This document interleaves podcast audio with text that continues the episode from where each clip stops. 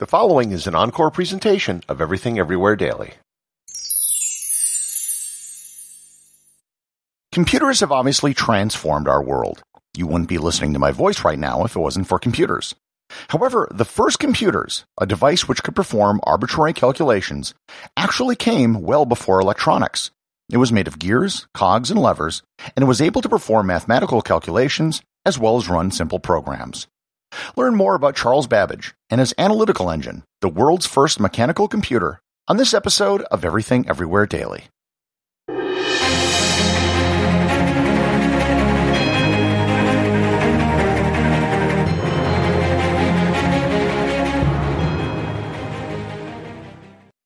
This episode is sponsored by ButcherBox. Summer is right around the corner, and that means cookouts. No matter what your preferred food is for a cookout or a barbecue, ButcherBox can help you make it the best. If you want to serve up some hamburgers, ButcherBox has grass-fed ground beef to make the perfect smash burger. Want to cook up some steaks? Well, ButcherBox has that too, with some of the best cuts of steak such as New York strip, ribeye, and filet mignon.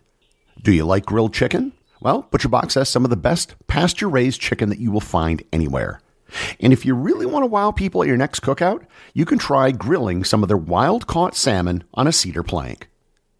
Sign up at butcherbox.com slash daily and get a special deal. ButcherBox is offering my listeners a free for a year offer plus an additional $20 off. You can choose salmon, chicken breasts, or steak tips free in every order for a year. Sign up today at butcherbox.com slash daily and use code DAILY to choose your free for a year offer, plus get $20 off your first order. This episode is brought to you by Shopify. Forget the frustration of picking commerce platforms when you switch your business to Shopify, the global commerce platform that supercharges your selling wherever you sell. With Shopify, you'll harness the same intuitive features, trusted apps, and powerful analytics used by the world's leading brands. Sign up today for your $1 per month trial period at shopify.com slash tech, all lowercase. That's shopify.com slash tech. You've probably heard the expression that necessity is the mother of invention. This too is the case with the creation of the world's first computer. I should note what I'm talking about when I say computer. In a previous episode, I talked about the Antikythera mechanism, which was an ancient geared device that was found in a shipwreck off the coast of Greece. The Antikythera mechanism was a type of computer insofar as it could predict astronomical events years in the future. However, it could only do that one thing. It couldn't be programmed, and it couldn't provide different outputs based on different inputs. The Antikythera mechanism was a sophisticated mechanical device, but it was more akin to a clock than a computer. Charles Babbage, the subject of this episode, was a pretty smart guy. He was a mathematician, an engineer, a philosopher, and an inventor. Just to give you an idea of how smart he was, he held the Lucasian Chair of Mathematics at Cambridge, which was also held by the likes of Isaac Newton and Stephen Hawking. In 1811, Babbage attended Cambridge and found that he knew more about mathematics than his professors did, and in 1812 he founded the Analytical Society. He became a member of the Royal Society in 1816 and was also a founder of the Royal Astronomical Society. Astronomy at this time was highly dependent upon tables for the locations of planets and stars. These tables were filled with values that were created by what were often very complicated calculations. If the calculations were off, sometimes even by a little bit, it would render the tables and the astronomical observations worthless. Babbage had the idea of creating a device that would create flawless calculations. These calculations weren't just a theoretical or academic concern. Astronomical observations helped determine time and location, which was really important to a country that was heavily dependent upon its navy, like Great Britain. In 1822, he finished a small prototype machine that could do simple calculations. With this experience in 1823, he wrote a paper titled The Theoretical Principles of Machinery for Calculating Tables. This paper can be thought of as the beginning of the field of computer science. After the success of his paper, he set about creating this device, which he called a difference engine.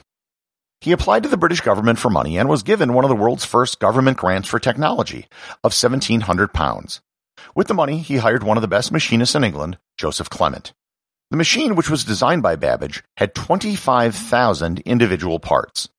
The initial design of the engine could calculate 20 digit numbers and sixth order equations. Nine years later, they had a device which could work six digit numbers and could solve second order equations. They only had about a seventh of the original design completed.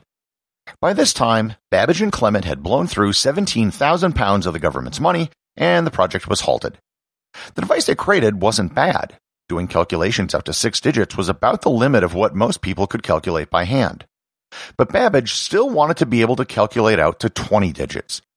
He set about designing a second difference engine. This new machine would only have 8,000 parts. Even though it had fewer parts, it was much more ambitious than the first difference engine. This device would be able to store previous results for later use. It would become the very first computer memory. The device was also designed to stamp out its results on a metal plate, thus becoming the world's first computer printer. Unfortunately, Babbage's second difference engine was never built during his lifetime. He ran out of money, and the truth was he was far more interested in designing these engines than in actually building them. The Science Museum of London actually built his second difference engine in 1991. It had all 8,000 parts, and it's 11 feet long and weighs 5 tons. The first calculation which was run on it was calculated out to 31 digits. While Babbage was supposedly working on the second difference engine, he came up with a much better idea. A much more general computer. The difference engines were basically an abacus on steroids. The new device could do much more, including run simple programs, which included loops and conditional logic. He called the device the analytical engine. The analytical engine had four parts. The mill, which was the mechanical part that did the actual calculations. The store, where information was recorded. The reader, which took data from punch cards. And the printer, which recorded the results. And if any of this sounds familiar, it's because it has all the basic components of a modern day computer. The mill is the CPU, the store is the memory, the reader is the keyboard, and the printer is the output. The use of punch cards actually originated in something called a jacquard loom. The cards were used to determine the type of weave that the loom would create. To give you an idea of how much more ambitious the analytical engine was, Babbage planned for the engine's memory to house numbers that were as large as 1050 digits. Unlike the difference engine, the analytical engine would be steam powered and not just turned by a crank. Enter into the story Ada Lovelace. Ada Lovelace was actually born Ada Byron, and she was the daughter of the poet Lord Byron. She was an extremely talented mathematician. She was encouraged by her father to study mathematics, which was discouraged for most women at that time. She met Babbage when she was only 17 years old and proved a receptive audience to his ideas about his difference engine. Years later, she ended up translating one of Babbage's papers into French, which greatly impressed Babbage. She worked in collaboration with Babbage, and her ideas actually went far beyond what even Babbage was considering for what a computer could do. She thought that the engine, quote, might act upon other things besides numbers.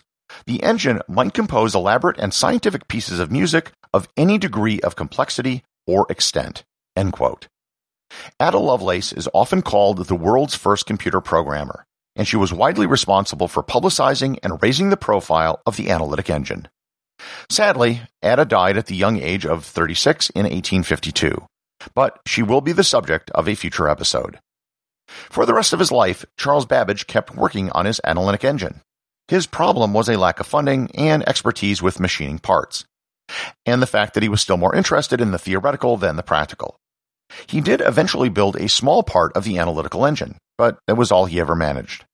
He died in 1871 at the age of 79. After his death, his son Henry advocated for the construction of the engine. In 1878, the British Association for the Advancement of Science noted that the engine was, quote, a marvel of mechanical ingenuity, and that it would have been an incredibly useful and valuable machine. However, they recommended against building it because they honestly had no idea how much it would cost to build. Babbage's attempt at building his first difference engine went massively over budget, and no one had ever built a machine like this before. Henry Babbage worked on the machine intermittently from 1880 to 1910. He managed to build parts of the mill, and from that he could calculate different multiples of pi. As of my recording this episode, a fully working version of Babbage's analytic engine has never been built. There was a crowdfunding effort towards building one in 2010, but so far nothing has been done. One of the problems is that Babbage's plans for the machine are simply very difficult to decipher. Even though the analytic engine has never been built, the work done by Charles Babbage has significantly impacted the development of computers and computer science in the 20th century. Vannevar Bush, who pioneered mechanical computers in the 20s and 30s, explicitly acknowledged the work of Charles Babbage in his efforts. The electronic computers which were eventually developed were based on the models that were explicitly outlined in Babbage's analytic engine. The analytic engine has found a place in many steampunk works of fiction. In one story, Sherlock Holmes was actually a program that ran on the engine which solved crimes. There is, of course, no practical purpose for building an analytic engine today. The worst computer that you could buy would still be trillions of times more powerful. However, there is a part of me that would love to see it built. It would be a great work of mechanical art and a testament to the genius of Charles Babbage. Everything Everywhere Daily is an Airwave Media podcast. The associate producers are Thor Thompson and Peter Bennett. I want to tell everyone about a new and fun way you can support the show. I finally have all the pieces in place and I'm ready to unleash it on all of you. It's called Value for Value, and it's a way to support the show as well as to directly send messages to me at the same time. First, you need to be using a modern podcast app that supports Value for Value. You can find them at newpodcastapps.com. And from this episode on out, you will always be able to find that link in the show notes of every episode. Podcast apps that support Value for Value include Fountain, Castamatic, and Breez, as well as others, and they're available on both iOS and Android. These apps will allow you to send micropayments in Bitcoin over the Lightning Network. Fractional Bitcoin, as small as one one hundred millionth of a Bitcoin, is called a Satoshi or a SAT. And the current exchange rate is about $1 for every 2,500 sats, depending on when you happen to be listening to this. If you send a message along with your sats, it's called a boostagram. And if you send me one, I'll read your boostagram on the show. Normally I read reviews, but you can only really leave a review once. With a boostagram, you can send as many as you want. The best part is that the message and the sats go directly to me with no one in the middle. Nobody takes a cut, and I literally have a window open on my desktop as I work to get notified of incoming boostagrams. So long as you have a Lightning wallet, this will work from any country in the world.